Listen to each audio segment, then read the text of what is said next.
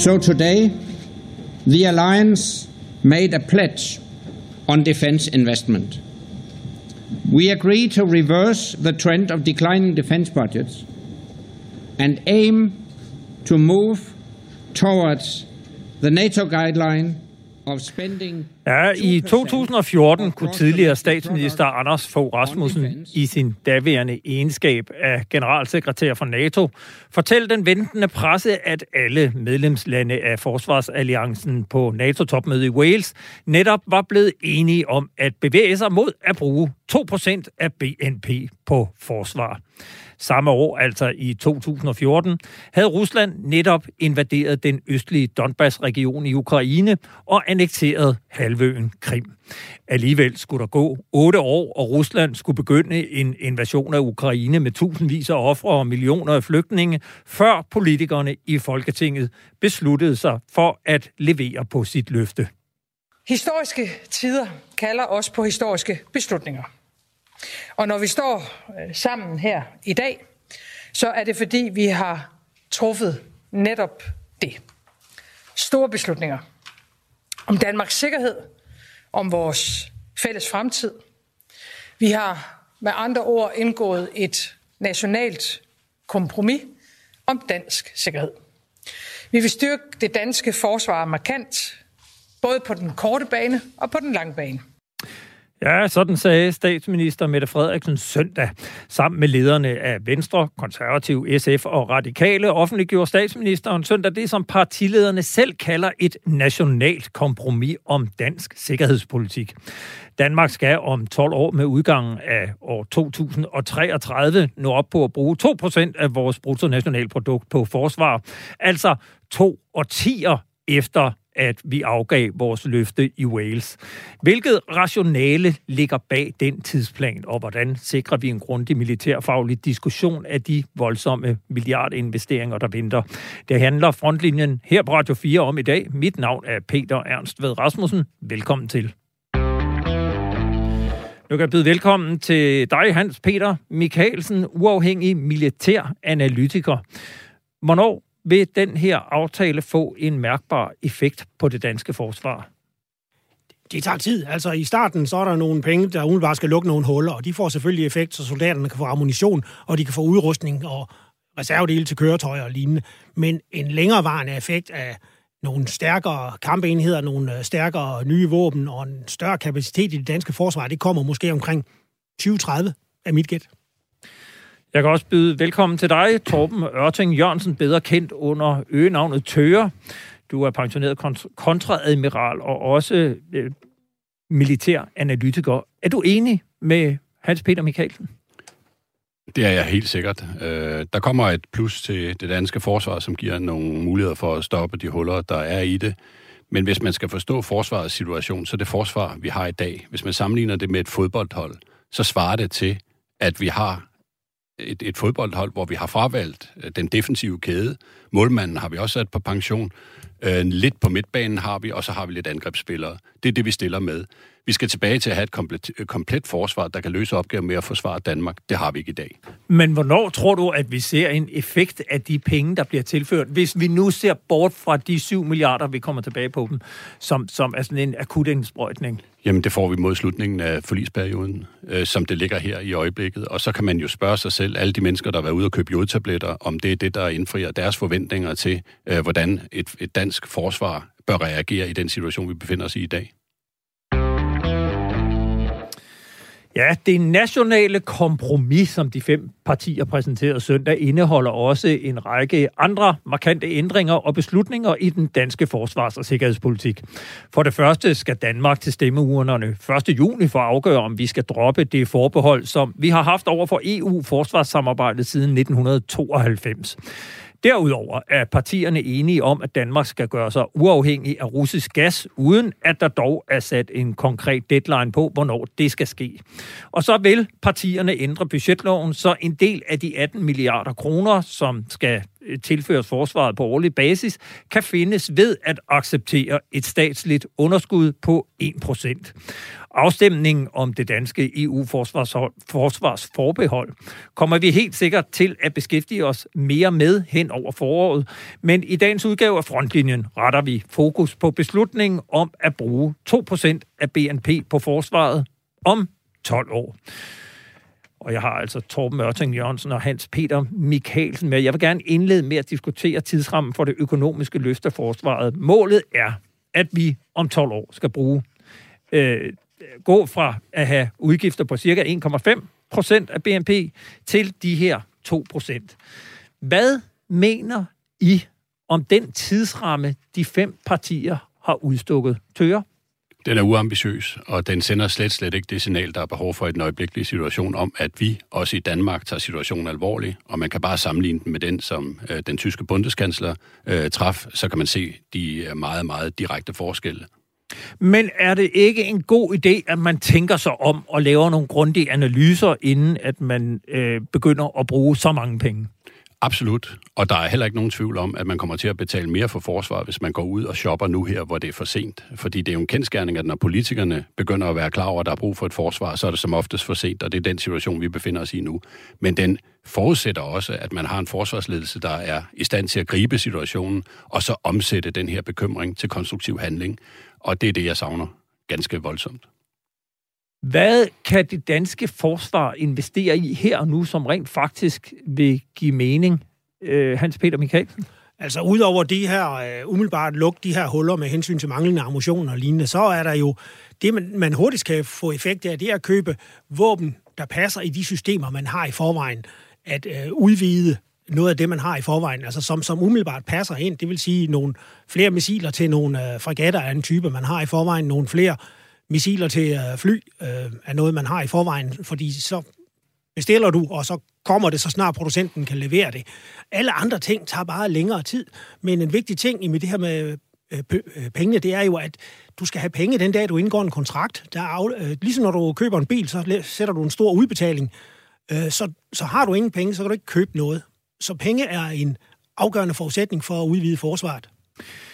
Vi har jo hørt den nuværende forsvarschef, han hedder Flemming Lind fra General, at, øh, at det tager lang tid at uh, købe kapaciteter, og, og, og, og det her forlig, der er i gang nu, der er jo allerede forsinkelser på det. 18 milliarder ekstra om året. Kunne du bruge HP, og nu er jeg med på det her hurtig lommeregning, men, men vil du kunne komme op på 2% øh, med sådan et par, øh, når du ser på, hvad, hvad forsvaret står og mangler, hurtigere end 12 år? Ja, det, det kan jeg.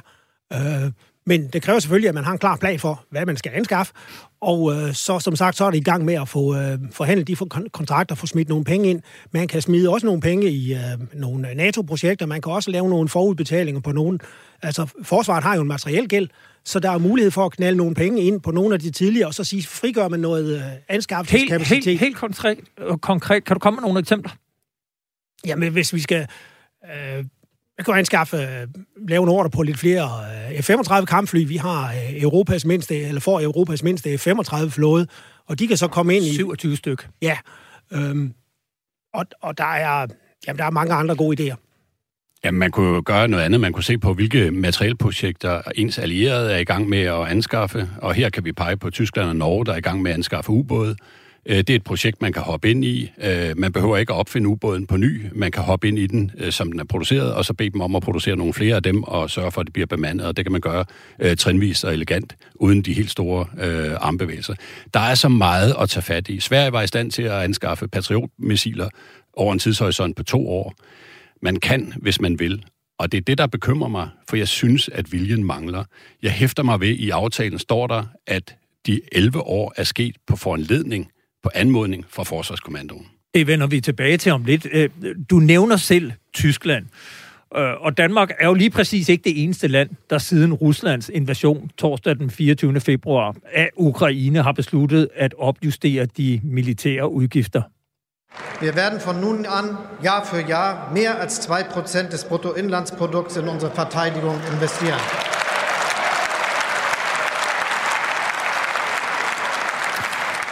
Ja, øh, Stående klapsalver til øh, den nye tyske forbundskansler Olaf Scholz, som vil bruge 2% af BNP på forsvaret allerede efter to år. Og derudover så vil han give øh, det tyske Bundeswehr en saltvandsindsprøjtning på 100 milliarder euro allerede i år. Øh, jeg har nu forbindelse til Jakob Henius. Du er øh, forsvarsattaché i Berlin. Velkommen til. Tak. Jakob Henius, brigadegeneral. Øh, er det korrekt forstået, at Tyskland vil hæve deres forsvarsbudget fra 1,5 procent til 2 procent på bare to år? Det er i hvert fald det, man har meldt ud. Ja, så det er det korte svar. Og så er det store spørgsmål, hvordan vil øh, Tyskland gøre det? Altså, man se den tyske udmelding. Nu, nu, nu skal vi huske, der er jo både de her 2 procent, du nævner, og så er der de 100 milliarder euro, som jo er det andet spor i denne her styrkelse af det tyske forsvar, og, og øh, som, som er en, en, kan vi sige, en, en straks øh, tilførsel, som skal dække sådan det allermest presserende. Og denne her 100 milliarder euro straks tilførsel, den bliver stillet til rådighed øh, for forbundsværnet allerede fra i år. Øh, jamen, hvad skal man øh, gøre til? Altså, man kan jo egentlig sammenligne øh, den tyske situation meget med den danske, øh, og bare en langt større målestok. Det handler om at få fyldt en masse tomme strukturer. Det handler ikke om at øge forsvars, øh, eller øh, forbundsværnets volumen. Det handler først og fremmest om at få fyldt alt det, som er blevet udhulet gennem mange år. Og hvad år. taler vi om øh, der, sådan helt konkret?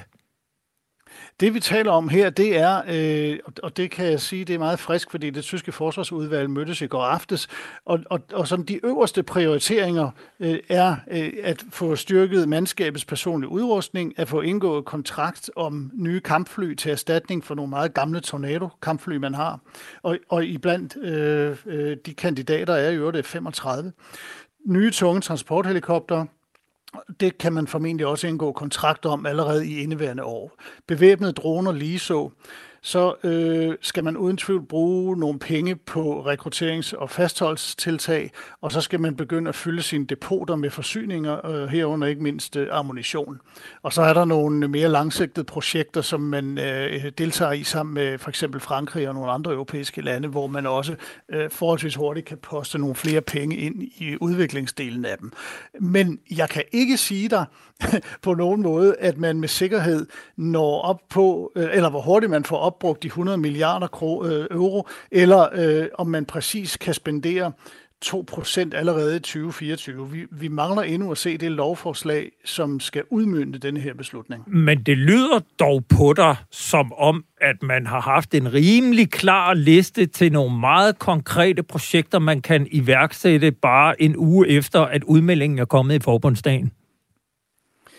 Ja, altså man kan sige, at listen er ikke specielt ny, fordi de her projekter, jeg nævnte før, de var i forvejen i støbeskeen. Det, der manglede, var finansieringen. Så øh, man kan sige, det, så, så, så der er ikke så meget, man skal gå ud og øh, opfinde fra bunden. Øh, så så øh, derudover, så vil man øh, gøre, hvad man kan for at vælge, øh, det, er, det er tydeligt udtrykt, vælge markedstilgængelige systemer, mere end at man skal udvikle sådan komma Tyskland-versioner øh, af dem. Og man vil også, det er meldt ud i går, i videst muligt, eller i hvert fald i øget omfang, øh, øh undgå øh, EU-udbudsbestemmelserne for i stedet at, altså med henvisning til undtagelsesreglen om, at øh, øh nationale sikkerhedsinteresser, så vil man købe flere ting direkte. Øh, I Danmark, der taler man jo meget om, og det har forsvaret jo selv gjort meget ud af at sige, at, at det er simpelthen ikke muligt at absorbere rigtig mange milliarder på kort tid.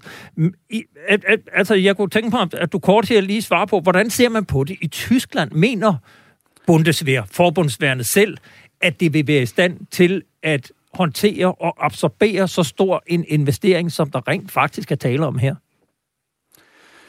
Det ved vi som sagt ikke endnu, om man er i stand til allerede fra øh, 1. Øh, januar 24. Men den tyske beslutning skal ses først og fremmest som en politisk beslutning, som en gang for alle imødekommer Wales målsætningen om, at man fra 24 skal bruge øh, 2 procent.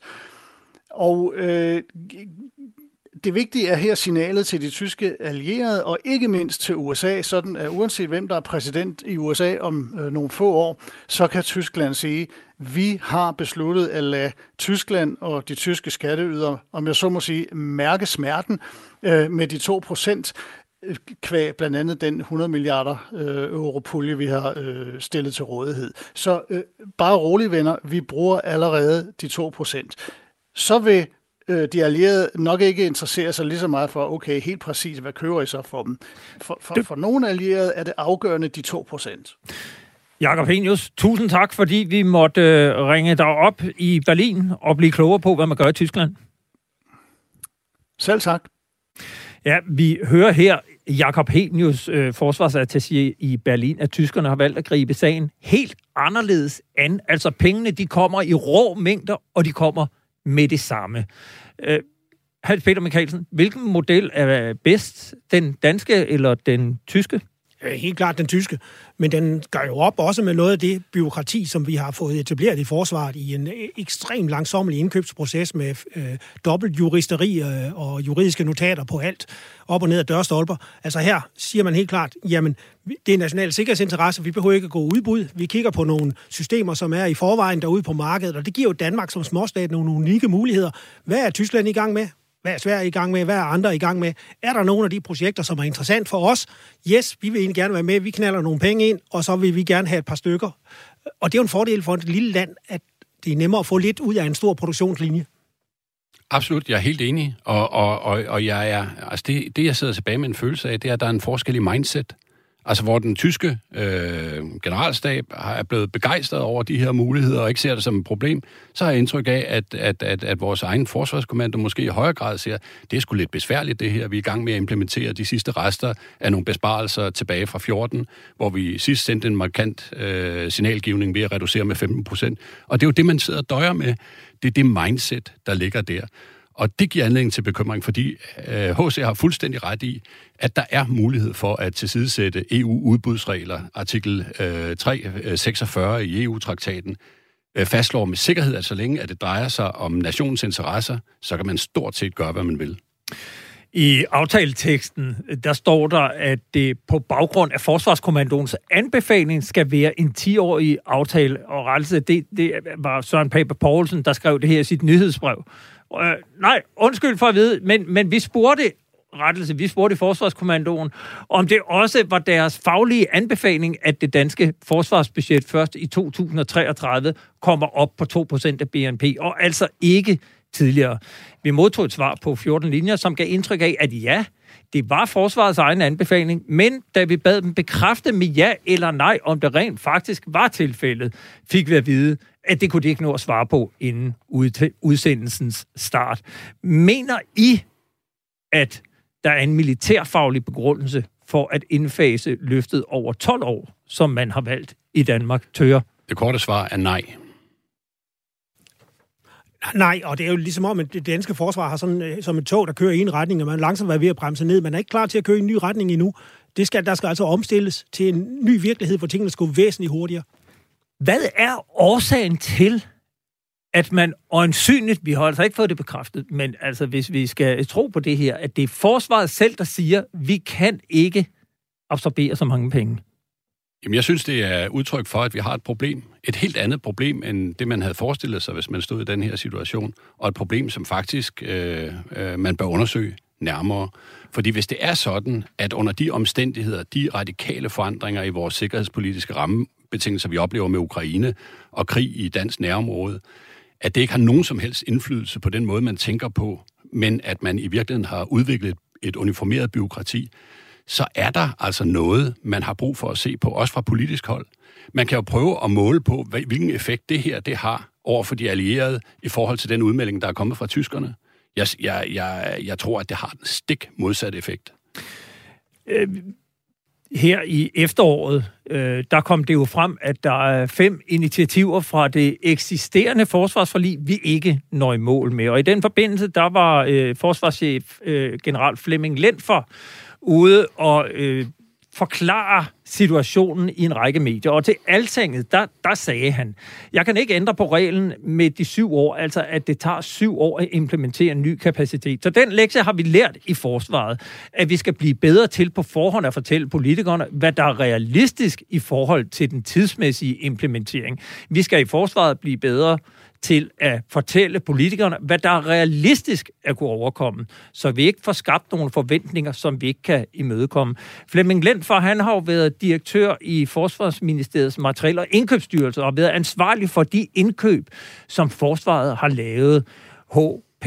Hans Peter Mikkelsen. Er han ikke den helt rette til at sige, at det nytter ikke noget, at vi bare sprøjter penge i et system, fordi det tager tid at indkøbe og få det implementeret? Problemet er jo, at øh, også Materielstyrelsen har jo etableret et byråkrati, som kom på grund af nogle kritiske rigsrevisionsrapporter for 10 år siden. Men det er at vende en hver bøjet femøre. Der er bare behov for at skifte kurs og bruge det her EU-forsvarssikkerhedsdirektiv øh, og så sige, at vi kan lave nogle helt andre, hurtigere anskaffelser. Man kunne fristes til at spørge, Tør, hvad er det, du ved, som en tidligere chef for Materielle Indkøbsstyrelsen og nuværende forsvarschef ikke ved? Jeg tror ikke, at jeg ved noget, hverken mere eller mindre, end, end, end hverken forsvarschefen eller nogle af de andre dygtige mennesker, der sidder i forsvarskommandoen. Det, jeg kigger på, det er mindset. Hvis vi bare kunne få en lille bitte smule ild i øjnene, bare lad os inspirere af det, der foregår i Ukraine, til at forstå, at det her det er alvorligt, og så måske udfordre nogle af de procedurer, som er etableret øh, det her øh, dogme om, at det tager syv år at anskaffe materielgenstand, når man kan se, at Sverige kan gøre det på to år. Altså, der, det er så åbenlyst, at der er et eller andet galt, at, at man bør kunne agere på det. Hvor meget vurderer I, at der er behov for nye kapaciteter, og hvor, hvor meget er der i virkeligheden bare behov for at købe mere af det, vi allerede har besluttet os for at købe? Altså det nemmeste, det er at købe mere af det, vi har i forvejen. Og det kan man godt nå et langt stykke vej øh, med, øh, fordi det er fornuftige kapaciteter, vi har. Men som jeg indledningsvis sagde med fodboldhold-analogien, så da vi lavede det her nye forsvar, der opgav vi at have et komplet forsvar fokuseret på at kunne forsvare Danmark og dansk nærområde. Det kræver en anden holdopstilling. Vi solgte angrebsspillerne, vi solgte øh, øh, forsvaret, vi solgte målmanden og alt muligt andet. Nu er transfervinduet ved at lukke, og hvis vi ikke kommer ud og får noget, der komplementerer det her fodboldhold, så misser vi en mulighed. Og det er den der vilje til at ville andre den her situation, jeg i den grad savner. Hvorfor kommer der ikke en udmelding? Altså, øh, det, det kommer ikke som en overraskelse, at man får en sæk penge i hånden til at, at afdække de første mangler. Hvorfor er der ikke en pressemeddelelse om, hvad man bruger de penge til?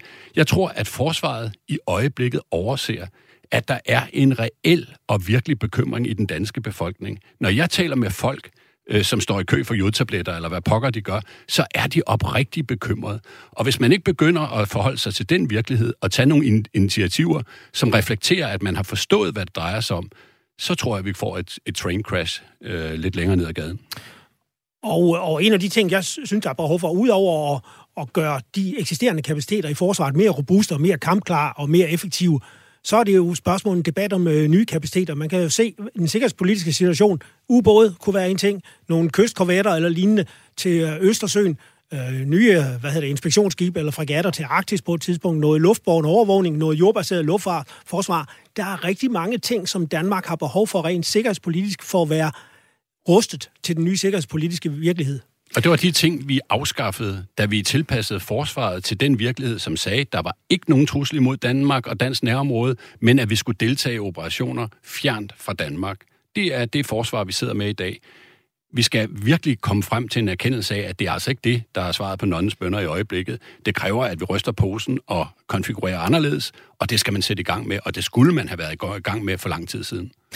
Skal vi i virkeligheden tilbage til et forsvar, vi havde før 2004, hvor vi lavede det om fra et mobiliseringsforsvar til et ekspeditionsforsvar? Nu står der to mand og ryster på hovedet, begge to. HP? Jamen, det, det er ikke, vi skal ikke tilbage. Vi skal, vi skal nok have en hybrid med, med, fordi sikkerhedspolitikken, den foregår jo inden stadigvæk i Østersøen. Vi ligger stadigvæk som dørvogter til Østersøen. Vi er ikke i frontlinjen. Det er ikke uh, invasionsstyrker fra Polen og Østtyskland. Men der er nogle ting fra den gamle tid, også at kunne lave en reserve og kunne uh, booste forsvaret i, i styrke og kunne operere i vores nærområde, som vi skal tilbage til. Vi kommer ikke tilbage til den gamle tid, hvor vi graver os ned i kysten og et eller andet. Det vil være totalt meningsløst, og det er heller ikke det, vi sukker efter. Det var også en problematisk tid, hvor øh, reservister kunne møde i, øh, i kædedragter og få en fællesbad udleveret, fordi vi ikke havde råd til at udruste dem ordentligt. Det er slet ikke der, vi skal hen. Vi skal have et funktionsdygtigt forsvar, der kan virke her og nu, men det kan sagtens blive suppleret med en aktiv, dygtig reserve bestående af indkaldte værnepligtige, som bliver genindkaldt til situationen. Du lytter i øjeblikket til frontlinjen øh, her på Radio 4. I efteråret 2020, der offentliggjorde Forsvarsministeriet NATO's gennemgang af det danske forsvar. Og i den gennemgang, der var der mildest talt ubehagelig læsning. Forsvaret var ifølge NATO så langt fra at nå de aftalte mål, at andre lande var nødt til at dække ind for os. Simpelthen fordi vi ikke kan udfylde den tiltænkte rolle i tilfælde af en krig eller en krise. I øvrigt blev det pointeret, at Danmark ikke brugte nok penge på forsvaret. Sådan en kritik kræver en reaktion, og det fik den også. Den daværende forsvarsminister gik i pressen med en fortælling om, at det også var for dårligt, at Danmarks indsats i Arktis ikke talte med i NATO's regnskab. Nu kan jeg byde velkommen til dig, Jeppe Plenge Trautner, ekstern lektor i europæisk sikkerhedspolitik ved Aalborg Universitet. Ja, goddag. Et bredt flertal i Folketinget har besluttet, at vi i 2033 skal bruge 2% af bruttonationalproduktet på forsvar, altså 18 milliarder kroner mere hvert eneste år. Venstres leder, Jakob Ellemann Jensen, han sagde på pressemødet, at vi med den her aftale sender et klart signal til vores allierede i NATO. Hvad er det for et signal, vi sender? Jeg vil stramme den en lille smule, men signalet kunne godt være noget i stil med, at de kan regne og hoppe. Den måde, vi arrangerer vores ekstra penge til forsvaret på, er som en ishockeystav, altså flad, meget langt stykke hen ad vejen, og som jeg kan se det, når man regner på det, omkring 2027 til 2030 kommer der flere penge til forsvaret. Så med den løsning, man har valgt fra politisk side, så fortæller man for det første NATO, at øh, vi vil opnå 2%-målet i 2033, altså 19 år efter vi lovede det, og for det andet, at vi i den nuværende krise ikke har tænkt os at reagere. Det er rigtigt, at der er afsat to gange 3,5 milliarder kroner til en reservefond, vi venter på at se, hvordan det bliver udmyndtet. Men der er altså en forskel på en reservefond og på penge til forsvaret. Så jeg kan ikke se andet end, at vores budskab til vores allierede i NATO er, at øh, de må klare sig selv. Hvordan kan du være så sikker på, at man ikke i NATO siger, hvor er det dejligt, at Danmark nu også forpligter sig til at komme op på 2 procent? Havde det været for en 3-4 år siden, havde det været ret overbevist om, at NATO kun sagde pæne ting. Men når, når man ser på den karakterbog, Danmark fik af NATO i 2020, i oktober 2020, hvor NATO helt imod sædvane skriver ret direkte, at vi nasser på de andre, og vi ikke kan finde ud af det, og vi er utroligt dårlige, så, så er det diplomatiske sprog i NATO væk. Det ser ud som om, at NATO's tålmodighed med Danmark ikke er så stor, som den har været. Det kan jo godt være, at man fra NATO's side er høflig, og fra Stoltenbergs side vil sige, at man er glad for, at Danmark har valgt at komme op på 2% men man vil nok diplomatisk på de ydre linjer sige, at man er bekymret over stigningstakten, og på de indre linjer, så tror jeg, at det bliver meget vanskeligt at være dansk statsminister og forsvarsminister og skulle se sine kolleger i øjnene. Nu hørte vi jo lige, at øh, Venstres formand, Jakob Ellemann Jensen, var meget begejstret, og Søren Pape Poulsen, formand for det konservative Folkeparti, han fandt også de store ord frem, da han skulle beskrive aftalen søndag. Vi går fra at være et land, der beder andre om at beskytte os, til at være et land, der fuldt og helt indgår i et fællesskab, hvor vi beskytter hinanden. Jeg er bevæget over, at vi nu endelig kommer til at holde, hvad vi har lovet vores allierede at vi endelig kommer til at betale vores forsikringspræmie. Ja, øh, vi kommer til at betale vores forsikringspræmie, Jeppe Plinge Trautner. Hvordan kan det være, at du ser så anderledes på den her aftale sammenlignet med de to borgerlige partiformænd? Det er måske, fordi jeg forstår, hvordan forsvarets økonomi er skruet sammen, og forstår det efterslæb, der er i dansk forsvar de 3,5 milliarder kroner, selv hvis de faktisk bliver udbetalt i 2022 og 2033, vil det jo ikke have givet, når det nu er en reservefond, så vil det ikke bare lappe nogle få huller sådan set er de to borgerlige partiformænd fuldstændig ret i, at Danmark kommer til at leve op til, til vores øh, støtte til NATO til for vores ord og vores penge til at mødes. Men det bliver jo først i 2033. Jeg tror egentlig ikke, de to borgerlige partiformænd, og sådan set også den socialdemokratiske eller de andre, har forstået, at der er en krise nu. Det er altså ikke 2033, der er en krise. Der kan jo sådan set være fred. Men lige nu. Og det har jo altså ikke rigtig slået igennem i den forsvarsaftale, man har lavet. Op igennem nullerne, der viste Danmark, uanset om man så bryder sig om det eller ej, øh, vores dedikation til NATO ved at sende soldater i krig i Afghanistan og Irak og mange andre steder. Den her form for, man kan sige, gåseøjne betaling øh, er ikke længere muligt. Der skal penge på bordet. Hvad, hvad betyder det for Danmarks stilling i NATO, at vi igen er fodslæbende på det ene punkt, der betyder noget de her år, altså villigheden til at investere massivt i forsvaret? NATO sætter sådan set tre mål for, hvad landene skal kunne. Og det, er, det ene, det er penge, og det andet, det er militær kapacitet, og det tredje, det er commitment, altså at man viser, at man støtter NATO. Og vi leverer jo sådan set ikke på nogle af de tre punkter før i år 2027-2030. Så jeg vil sige, det er det rigtige, at Danmark var et kerneland i NATO i de hårde Afghanistan år frem til 2012. Men det er altså 10 år siden, at vi trak de kampstyrker, vi havde hjem fra Afghanistan. Så det er rigtigt, at Danmark var et kerneland i NATO for 10 år siden. Men den nuværende periode, der mener vi sådan set mere om fodnoteperioden i 1980'erne, hvor Danmark også ret aktivt tog afstand fra NATO. Vi har her øh, med i studiet Hans Peter Mikkelsen og øh, Torben Ørting Jørgensen, øh, uafhængige og private, kan man kalde militæranalytikere. Jeg kunne godt lige tænke mig at høre jeres reaktion på det, som Jeppe Plinge Traut, når han siger... Øh, hvad siger du til det, Hans Peter Mikkelsen? Jamen altså, det, det illustrerer jo, at vi har også nogle øh, partiledere her, der, der først det nu er gået op for dem, at sikkerhedssituationen i Europa er markant ændret. Den her tale, den partiledertalen burde det var holdt i 2014, og partiledere har indtil for nylig talt om den her valuta, vi brugte. Jamen, vi øh, bidrog hist og pist af alle vegne. Det er otte år siden. Det er alt, alt for sent. Jamen, jeg er helt enig. Altså, forståelsen for de ændrede rammebetingelser er jo ramt alle i nakken med det, der er sket i Ukraine.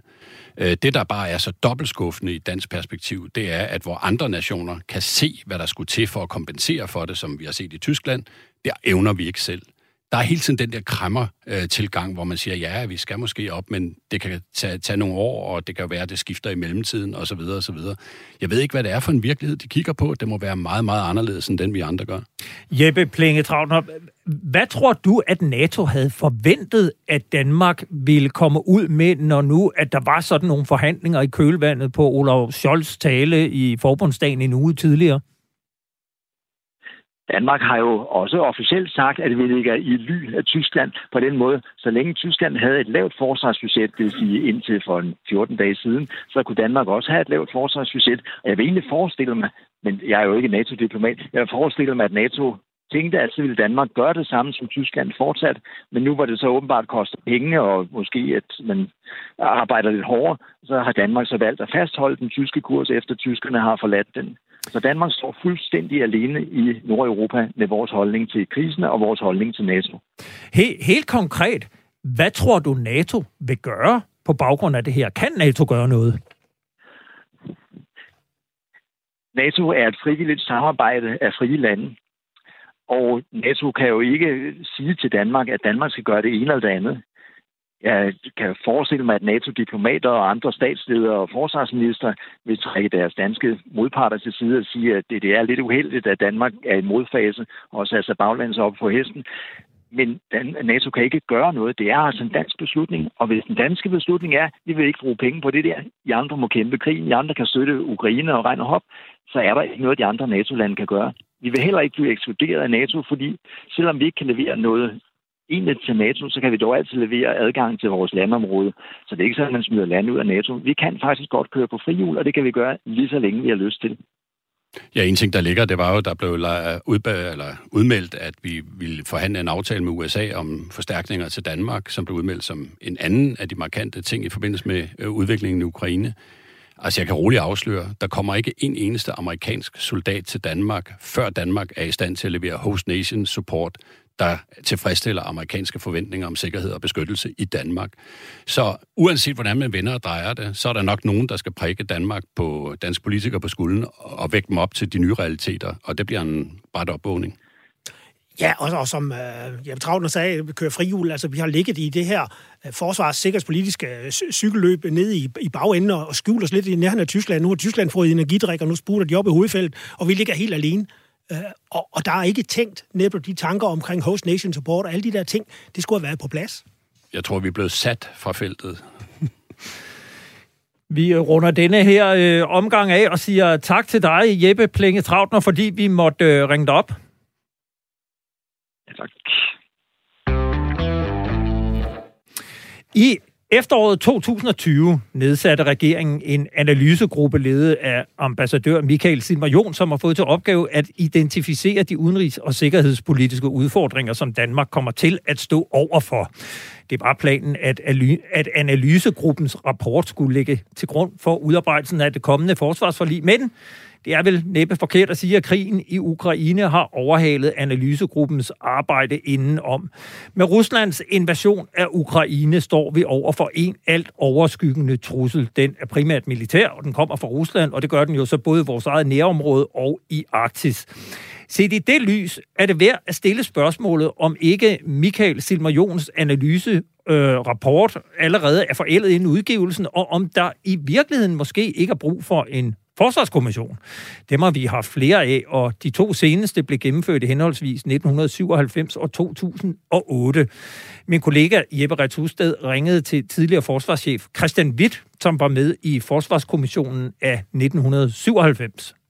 Øhm, baseret på den erfaring, øh, du har, Christian Witt, som, øh, som, som forsvarschef og som deltager i Forsvarskommissionen af 1997, hvilke fordele er det så, en forsvarskommission har? Hvad er fordelen ved at at lave en forsvarskommission?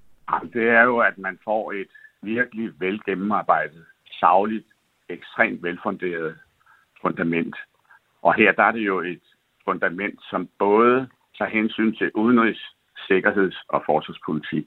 Og de tre ting, de hører jo ubrydeligt sammen og bør have en høj prioritet, hvad de jo notorisk ikke har haft i, i mange år.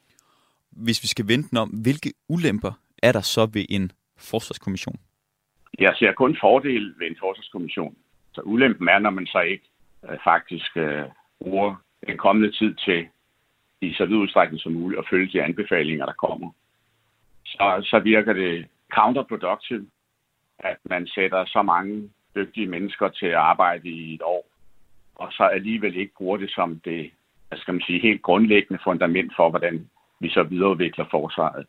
Det er klart, at der kan komme politiske ting, der kan komme verdenspolitiske ting. Det ser vi lige nu, som fundamentalt ændrer grundlaget. Men så er fordelen med en forsvarskommission, at der har man været igennem det hele. I forsvarskommissionen er der også tre scenarier.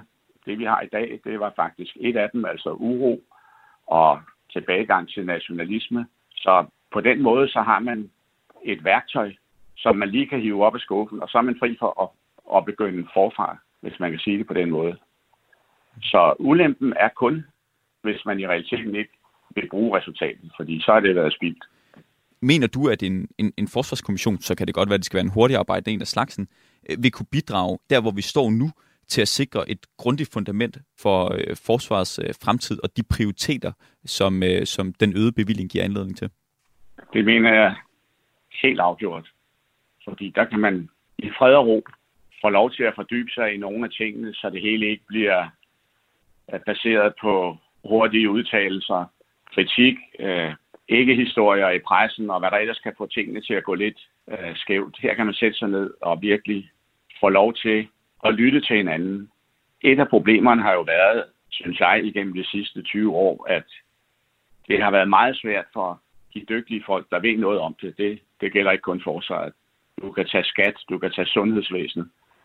Men hvis de kommer for langt frem, så siger man, at ah, de meter bare deres egen kage, og så finder man nogen, der bedre kan komme med de løsninger, som man nu af økonomiske eller politiske grunde heller vil have. Den slags kan man undgå ved en forsvarskommission.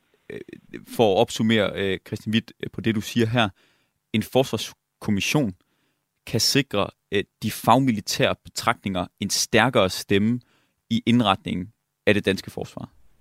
Det er jeg ikke i tvivl om. Ja, det var altså tidligere forsvarschef Hans, Christian Witt. Øh, Hans Peter Mikkelsen, hvordan sikrer vi, at det her økonomiske løft til forsvaret, det rent militærfagligt forvaltes bedst?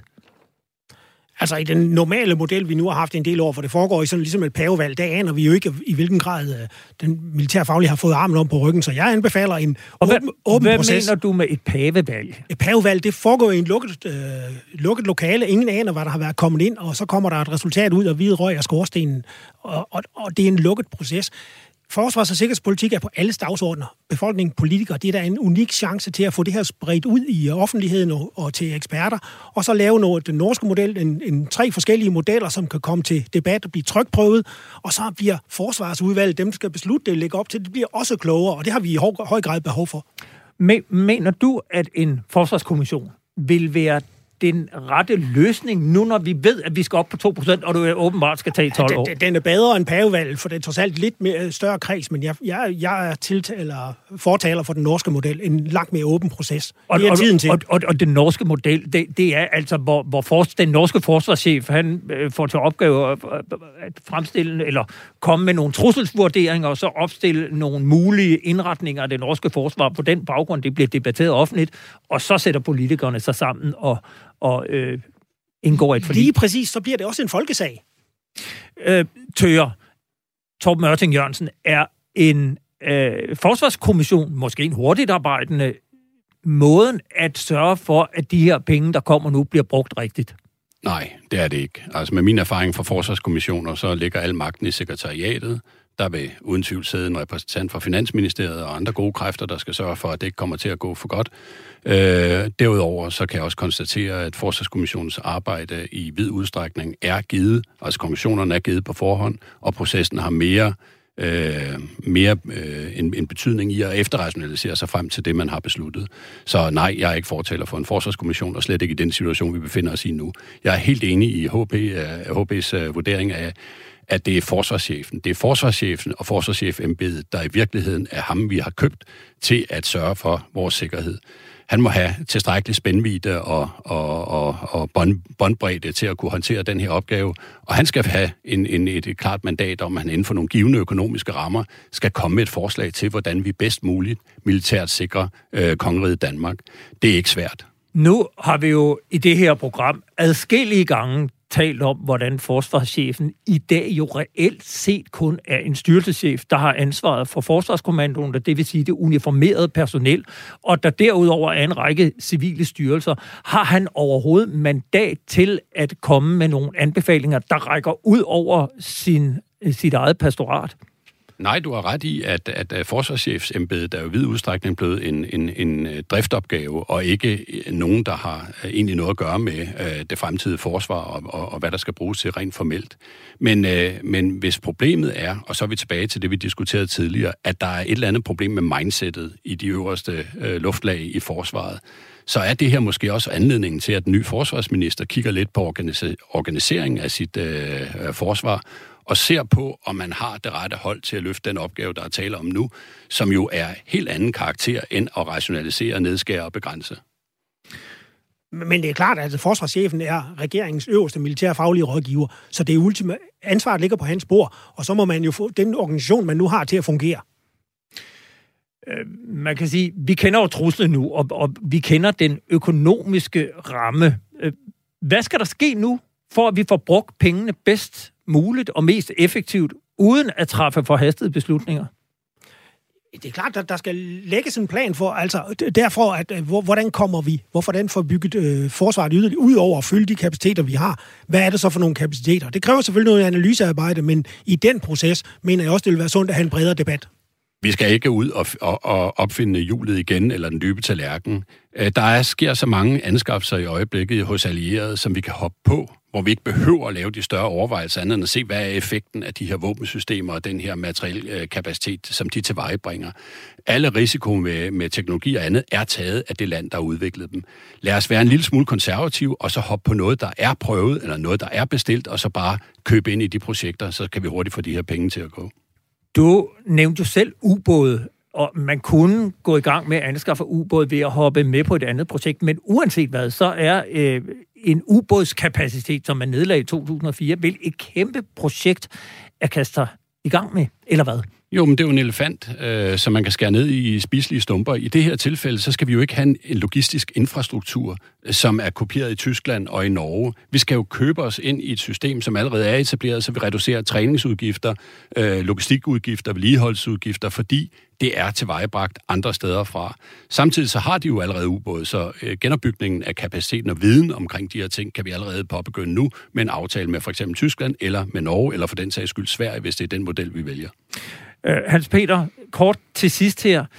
Kunne dansk forsvar reelt set gå ud og købe mere af det, vi har, og kapaciteter, hvor vi bare kan koble os på andre, uden at vi skal ud i gang med det helt store analyser om det ene og det andet? Altså, store analyser, der skal selvfølgelig ligge nogle analyser, men jeg vil da også forvente, at der ligger nogle analyser, nogle udviklingsskitser. Det gør der næsten altid fra de enkelte verden, som har nogen, en plan for, hvad de... Øh, så det kan gå, øh, de analyser kan laves forholdsvis hurtigt. Ja, og så skulle jeg lige sige tak til jer begge to, Hans Peter Mikkelsen, Torben Ørting Jørgensen, fordi I vil komme ind og gøre os klogere på det her forlig. Det er ikke kun Michael Simon som er blevet overhalet indenom. Det blev vi også her på frontlinjen. Jeg har været på en kort skiferie i Østrig, og af samme årsag optog vi i sidste uge et helt program, som det var planen at sende i dag. Den plan ændrede weekendens historiske forsvarsaftaler. Jeg derfor kørt i bil hele natten for at nå at være klar i dag, men I slipper ikke helt for det program, som ellers lå klart. Det optog vi på Christiansborg hos den konservative forsvarsordfører Niels Flemming Hansen, og med os havde vi også den pensionerede brigadegeneral Michael H. Clemmensen. Det program kan du senere i dag høre i sin fulde længde på radio4.dk-frontlinjen, men her nøjes vi alene med et lille uddrag. Vi talte blandt andet om forskellen på det mobiliseringsforsvar, som Michael H. Klemmesen selv var en del af under den kolde krig, og det moderne danske forsvar, som er indrettet til at kæmpe i mindre missioner langt fra Danmarks grænser. Jeg spurgte Michael H. Klemmesen, hvad det danske forsvar helt aktuelt mangler for at kunne imødegå et angreb fra en ligeværdig modstander. Det her, det er som at tage ind på et sygehus, der ikke har været aktivt i 20 år. Altså, vi er en praktisk profession. Vi er ikke en teoretisk profession, og det vil sige, at man lærer som officer af det, man gør. Ikke? Og når der ikke er nok praktikpladser ved enhederne til unge officerer, så lærer de ikke deres ting, og det kan ikke kompenseres ved den uddannelse, som de har fået. Og det vil sige, at der, der, der, det er et meget, meget stort problem at få øh, genetableret et, et forsvar, fordi pludselig skal man... Der ikke findes ikke nogen højstående officerer, der nogensinde har lavet en forsvarsplan. De, at der er ingen herofficerer, der har lavet en forsvarsplan, der siger, at du skal forsvare det her stykke terræn med den brigade, som du har, og derefter skal du øve dig mod en fjende, og så skal du lære at, at, at få forbedret den plan, efter hvad fjenden vælger at gøre. Det er ikke sket i 20 år. Er forsvaret blevet teoretisk?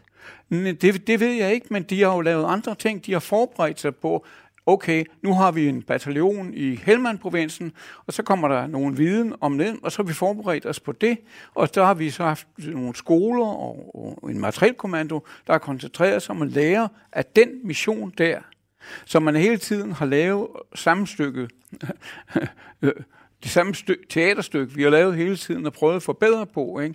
efterhånden som, som vi lærte, og som vi lærte af hvad Taliban lavede om. Ikke? Men vi har ikke vi har simpelthen glemt at, at, at, at udøve den militære profession i fuld skala, fordi ja, vi har koncentreret os om, om, om en fjende, som var langt øh, mindre... Øh... Ja, og hvor vi havde luftoverlegenhed. Altså, der var ikke nogen, der kom og bombede os.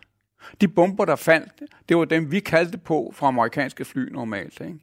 Så det vil sige, at det, at man står for en ligeværdig modstander, ovenikøbet en, der er stærkere end en selv, det har man overhovedet ikke gennemtænkt i så mange år. Og det er det samme som at blive indlagt på et hospital, der ikke har opereret i 20 år. Altså det er farligt. Og derfor øh, er det det her, det er noget, som man dog forholdsvis hurtigt kan stille op med hjælp så for eksempel, jeg vil straks hyre et par finske pensionister til at, svensktalende finske pensionister til at lave nogle øvelser, øh, øh, gerne sammen med en fra US Marine Corps, og så, som simpelthen bankede de her ting ind hurtigt igen. Der er ikke nogen danske bataljonschefer de sidste 20 år, der samtidig har været i en situation, hvor man har ham, ikke? brigadechefer, hvor der er en division, der jager ham og sørger for, at han bliver bombarderet hele tiden. Så vi har haft nogle, vi mangler det at se i øjnene, at der er nogle andre, der ovenikøbet er stærkere end os, som vi skal, hvor vi skal løse vores opgave inden for den ramme. Men man taler jo meget om den her lette brigade på små 4.000 mand. Den er blevet kaldt Hærens knytnæve, og den er omdrejningspunktet i det eksisterende forsvarsforlig. Det må da glæde en gammel koldkriger som dig, at vi endelig får en fuldt udrustet brigade, bestående af kun professionelle soldater, som kan kæmpe en selvstændig kamp. Ja, nu er det jo det, at det, det er jo kun teori. For det første er bataljonerne, de har to forskellige kompanier, og der findes ikke nogen bataljon, der kan løse nogen som helst opgaver, hvis den ikke har mindst tre øh, kompanier, og gerne en kammerorganisation, som vi har haft tidligere. Så man har lavet noget, der i virkeligheden, selvom man kigger på det der snævre ting, ikke, har tre bataljoner, der er for små til at løse nogen som helst opgaver. Det er når, den er, når de er fyldt med personel. Og så kommer der kammerorganisationer over for bataljonen i, i Holstebro. Men de har ikke nogen logistik. Det skulle opbygges senere. De har ikke noget luftrum, øh, øh, øh, luftværn.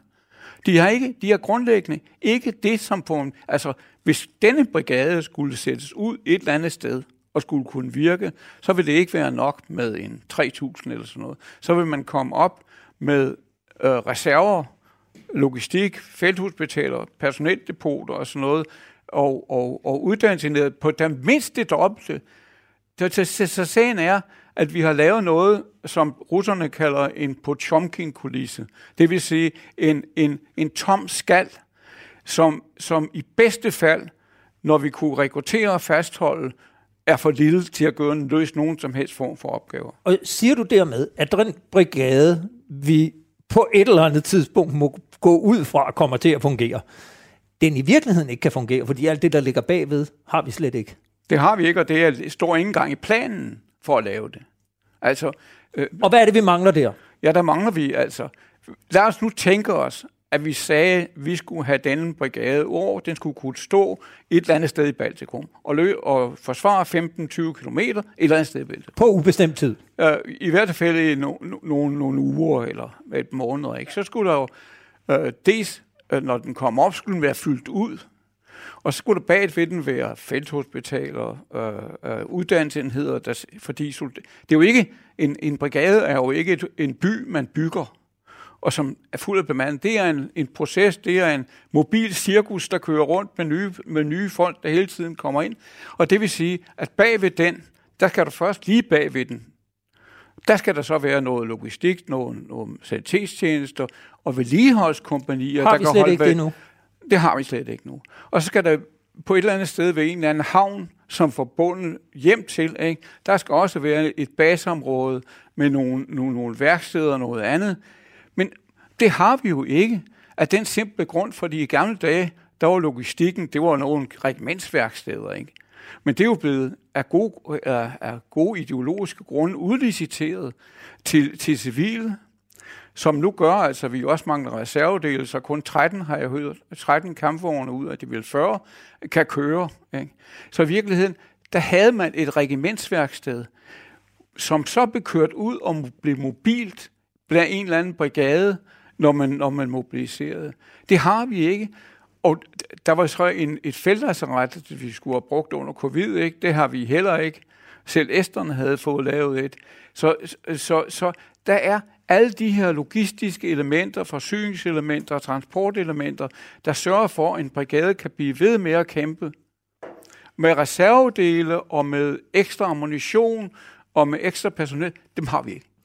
Niels Flemming, øh, du går jo jævnligt til møder over i Forsvarsministeriet og møder forsvarschefen. Og hvad er det for en forståelse, du har af den brigade, vi er ved at bygge op? Hvad er det, du får at vide, den kan?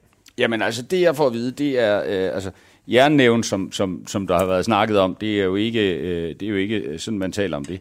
Men vi taler om, at vi har en, en, en deployerbar øh, brigade, som vi kan sende afsted med øh, 4.000 mand.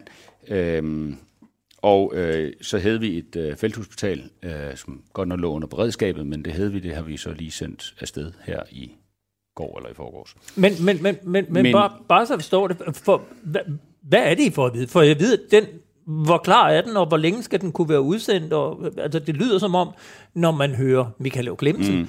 at der er gevaldige mangler for, at den kan operere effektivt. Jeg tror, som, som, som Michael sagde, der har været mange øh, gode og øh, ideologiske grunde til at øh, skære sådan en til i forhold til, øh, hvordan det så ud øh, tidligere. Det som, øh, som her, når den militærfaglige rådgivning, som man har fået på det tidspunkt, da vi lavede det forsvarsforlig, det er jo før min øh, tid. Øh, det blev indgået i januar 2018. Ja, så, øh, så fik man jo at vide, at det var det her, som der var behov for i forhold til det billede, man kiggede ind i på det tidspunkt. På det tidspunkt, så medgiver jeg, at øh, der havde man nok heller ikke set, at, at øh, Putin ville angribe Ukraine, og hele den her øh, brigadetanke, jo, som øh, man retligt må sige, der jo også bliver skruet op for nu, øh, den, den havde man ikke på det tidspunkt, og derfor så, så kan man sige, jamen vi skulle kunne sende en brigade afsted sammen med vores NATO-lande. Altså vi kom med brigaden, øh, så var der nogen, der kom med, med, med det, der skulle ligge bagved, så at sige. Ikke? Øh, og det var det billede, der var. Billedet er ved at vende. Øh, der er sket mange ting, og det øh, kommer vi jo så til at diskutere i det nye forlig. Ja, det var, hvad vi nåede i frontlinjen i dag. Vi lyttes ved om en uge på genhør.